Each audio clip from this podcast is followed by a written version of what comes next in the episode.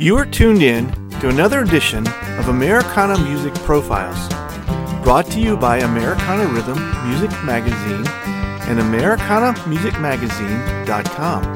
I'm your host, Greg Tutwiler. Let's jump right in to the next exciting interview. Hugh Phillips has been described as a modern country bluegrass man with his heart right smack dab in the middle of the folk Americana scene. He has just recently recorded his debut solo CD. It's been a long time. Hugh joins us in this edition of Americana Music Profiles from Colorado to talk about his new music. Hello, Hugh. Welcome to the podcast. Hey, thanks for having me. Thanks for jumping in with us today. Good to talk to you. Where am I talking to you from at the moment? Well, I'm in my uh, studio in Carbondale, Colorado. All right. Um, and, and I was going to ask, you have a Nashville connection, so you're, you're, Colorado born, moved to Nashville, moved back. How did that? How does that work? Well, actually, I was born back east in New Jersey. And, okay. Uh, and finished high school out here in Colorado, and of course, never went back because, um, yeah, just kind of fell in love with the mountains. So yeah. Um, been here most of my life, and uh, yeah, I've got some uh, uh, Nashville connections just through uh, a little bluegrass festival in Lyons, Colorado, called Rocky Grass. Oh, sure, yeah, and uh, yeah, and so I met uh, uh, Steve Mougin down there uh, mm-hmm. a few years back. Took a vocal course with him. Um, and we became friends, and uh, yeah, so that kind of connected me to Nashville uh, professionally anyway. So yeah, okay. So you, uh, if I read correctly, you had a career outside of music, and uh, somewhere a few years ago decided to make a transition. Is that right? Yeah, yeah, um, yeah. I'm a Toyota connection, uh, Toyota technician by trade okay. um, for um, 30 years, and um, you know, just kind of decided the stress and the uh, and the chemicals and everything weren't doing me justice. And right. I loved music, grew up with it, and uh, just said, you know what? If it's not now, then when? So sure, yeah. Just jumped in both feet, closed up my business, auctioned off the uh, parts and pieces of it, and uh, wow, yeah, moved on. So, so what was your connection to music prior to that, and, and during those years when you were doing a full time thing somewhere else? Well, um, I grew up uh, in a house of classical music. Uh, my mom's uh, had, uh, like many of of uh, of us, had a piano uh, lesson schedule, right, um, for us kids, and uh, we were active, you know, in the, in the school music program as well, uh, playing a lot of woodwinds and that kind of thing. Mm-hmm. Um, and her boyfriend at the time actually had uh, a really good bluesy kind of piano thing going, and they would him and my mom would play classical stuff together, but then he taught me a bunch of blues stuff. Oh, cool! And taught me about blues and kind of the call and answer ideas and things like that.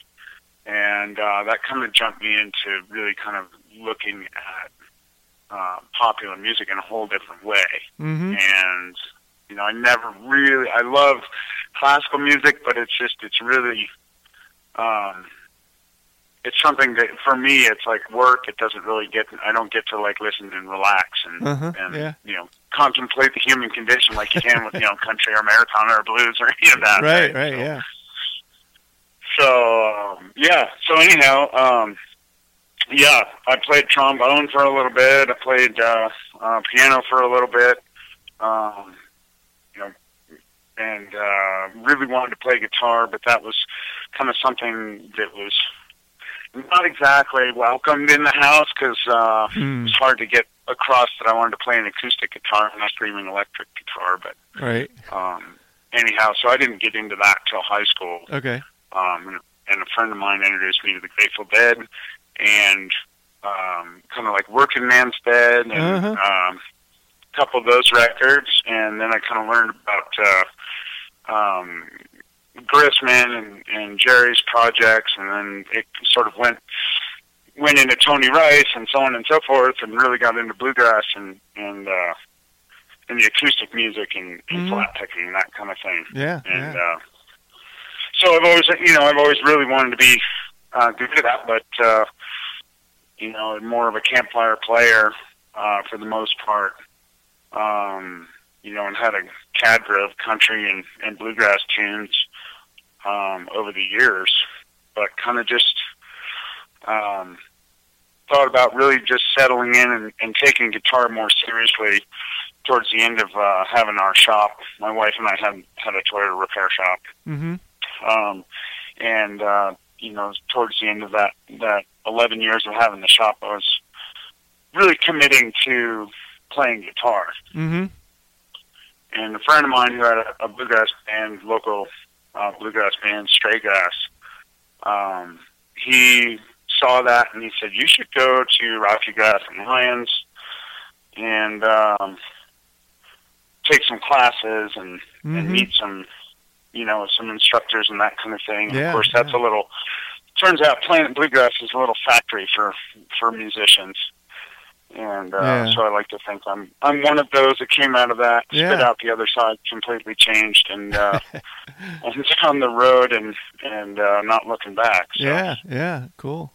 Were, were you engaged in in um, uh, semi-professional, amateur, professional group type situations while you were uh, honing that craft and still working your your day job?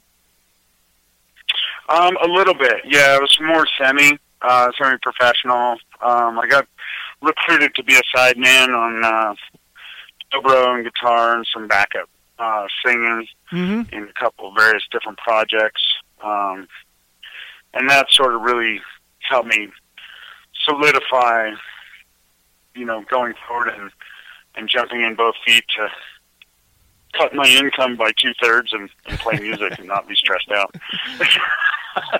Was there a, a pivotal moment or an event or something that that caused you to say, "Okay, let's let's just do it"? It was really, I think it was really Rocky Grass Academy. Mhm. Um, it was super intense. My friend was just absolutely um, sort of my guide um, in that in that week uh, that we were there taking classes. And uh, we weren't in classes together. We took completely different stuff. But what goes on at the campgrounds at night and the people you meet and play with Oh yeah. um, you know, sit alongside him. In my first year, I think I was sitting alongside of, uh, or in between Uwe and uh, Jens Kruger Right. in a circle. That's cool. And uh, yeah, Uwe leans over to me and he says, "Hugh, you're playing a D28. You don't have to beat on it. Be gentle to it." And I'm like, "Ah, okay." That's cool. you know, and he, and and you know, we've we've spoken in subsequent years. I don't see him very much, but uh, you know, just absolutely amazing to be uh, alongside powerhouse musicians. Sure. Yeah. Um, Yeah. so Yeah. yeah, that that definitely for someone who goes from the campfire into the fire of you know really top notch musicians. Um, Definitely yeah. was changing for me. Yeah. So if I read this correctly, you've got a, a new album out. It's been a long time, and and this is the debut for you. As a, It is. Yeah. It okay. is. Yeah. Um, Yeah. so the you left your your day job in in 16, and so what what what was the focus from then until getting this project ready to be released? Um, there was a lot of changes in our life. Uh, my wife and I picked up and moved um, to Carbondale from Grand Junction, Mm, okay. um, and just really kind of wanted to uh, do a full reset Mm-hmm. um, of what we were doing, and um, so my focus has been really just um, music and perfecting my craft, uh, songwriting, networking, uh, learning the business, that kind of thing. Mm-hmm. Mm-hmm. Um, because, uh, yeah, clearly being a, an auto technician, there's not a lot of music involved except for what's what's on the radio when you're when you're in the shop Right. or whatever. Yeah. We're going to pause for just a moment. We'll be right back. Welcome back to the interview. So songwriting has um, been something along the way, or is that is that more of a new venture for you? Uh, it's a fairly new venture for me. Um, I started writing probably back in oh probably 2010, 2008, okay. somewhere in there. Mm-hmm. And uh, didn't think much of it, but then you know some friends of mine who would hear me play you know, some of my originals were like, wow, you know, you should look look a little more into writing more songs. You know, you yeah, got some good stuff. That's good. Cool. And uh, I met a friend who uh, was also a songwriter, and he had just reams of stuff that he had written, hmm. and it was all really good. And he and I really kind of hit it off musically, and um, we've remained really good friends since. Um, and he's on a sort of a parallel journey. Um, but uh, um, yeah, we do a lot of um, sitting down and brainstorming. Sometimes a co-write here and here and there. Um, we have a new song that I think maybe on my not next album, but, but maybe two albums out. Hmm, maybe okay. throw it throw it on that. So. So the the new one that's um, out now, you wrote all of those? Are those all originals? Yep, they sure are. Okay. And uh, just decided that in the middle of a pandemic was a good time to release your debut record? yeah, well, that timing was pretty funky because we recorded that in December of 18. Oh, wow, okay. I think, or December December 19. Uh-huh. Um, just, you know, months before the, the pandemic. Yeah, okay and uh, and so yeah, so everything else, um, the pandemic hit a few weeks after, mm-hmm. and we all kind of went, well, son of a gun, you know, I'm not sure what we're going to do about this. Yeah, like and, everybody else. So yeah, so we you know we decided to sit on it a while, and um, you know, I saw a lot of a, a lot of people holding back, and and some people are still holding back, right, on their releases. And I just kind of felt that, you know, I have plans for at least two more records, which is probably planning far enough ahead. Mm-hmm. It is, but mm-hmm. but uh, um, you know, I thought that that uh, it's it's relevant now, and let's just dump it, and maybe we can shoot for kind of end of the year. Yeah. Uh, kind of thing in hopes that maybe this year will release a little bit. Yeah. And it has. We've got you know we've got a few shows. I've got a road band together. Okay. Um, and we've got we've got a few shows. And you got a little bit of chart um, action with it too, right? Yeah, yeah. We've had you know I've had. Um, it started up CDX pretty well. Mm-hmm. Um, and it hit number two in February on Airplay Direct, so that was really cool. And country albums. Mm-hmm. Um, I think you know where where where we pushed it hard, it did really well.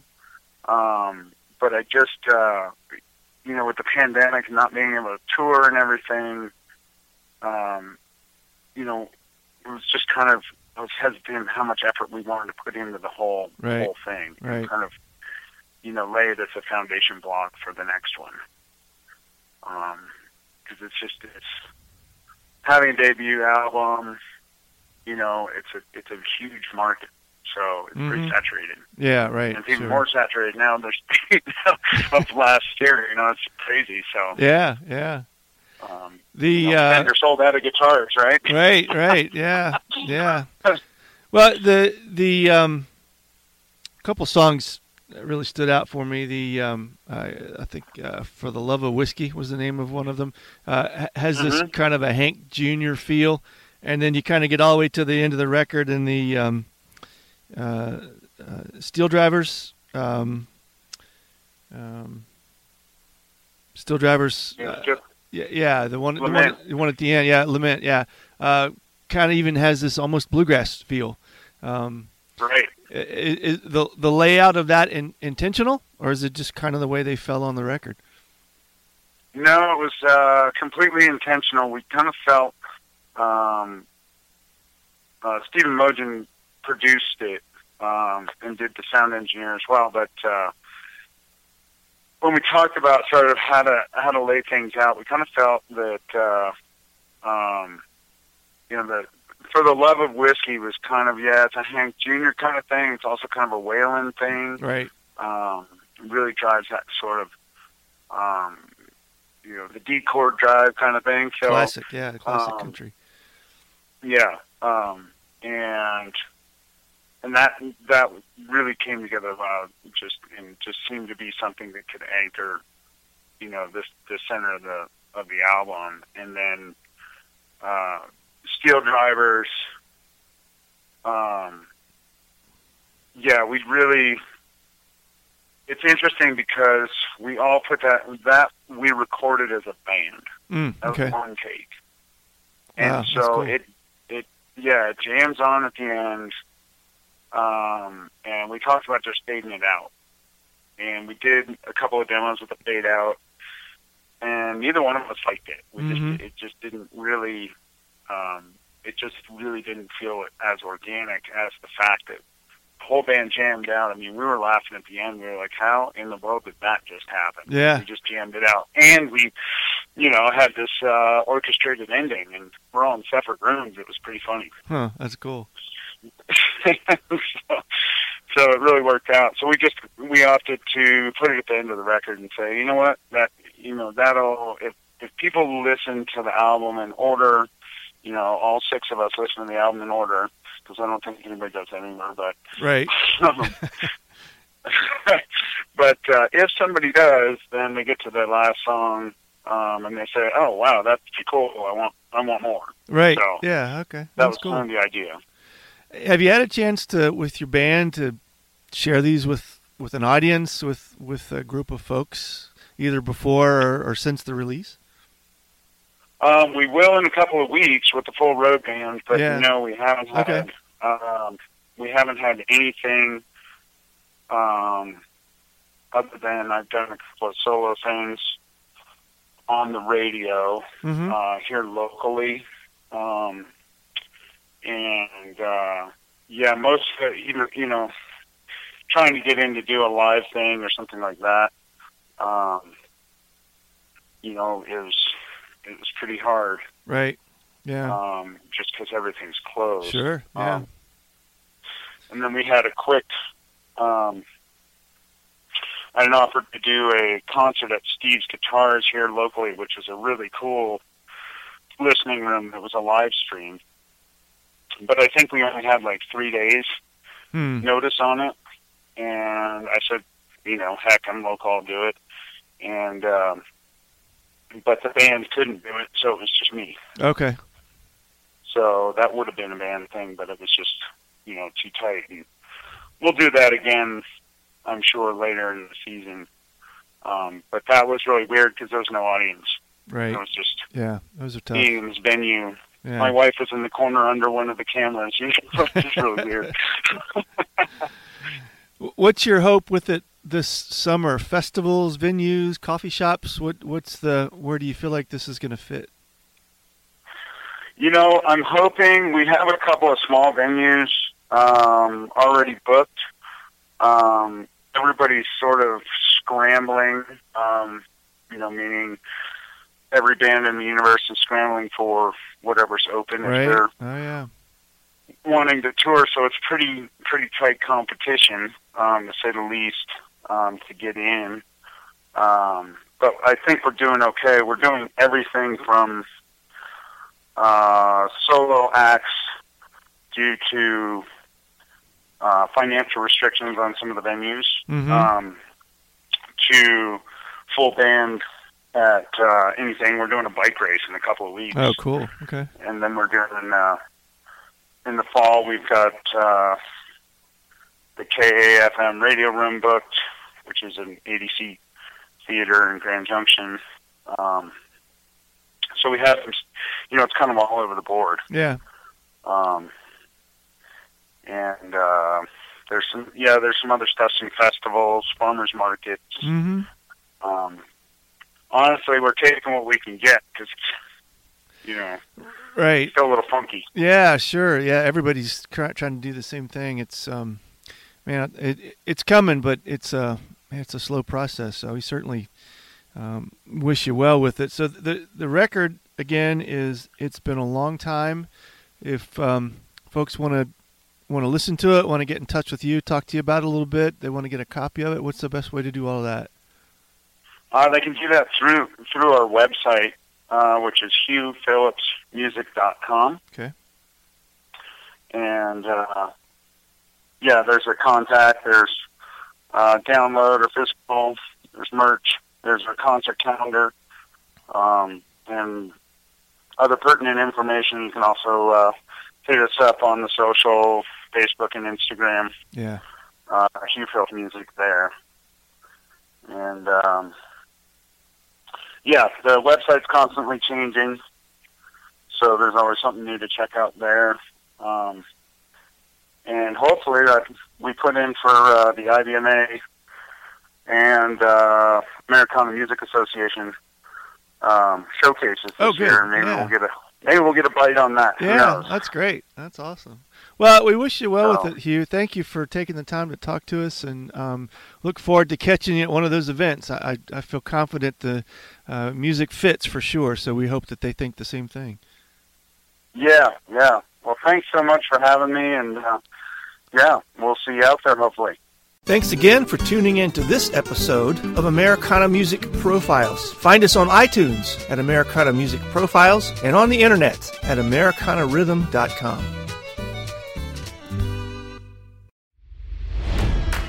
It's NFL draft season, and that means it's time to start thinking about fantasy football.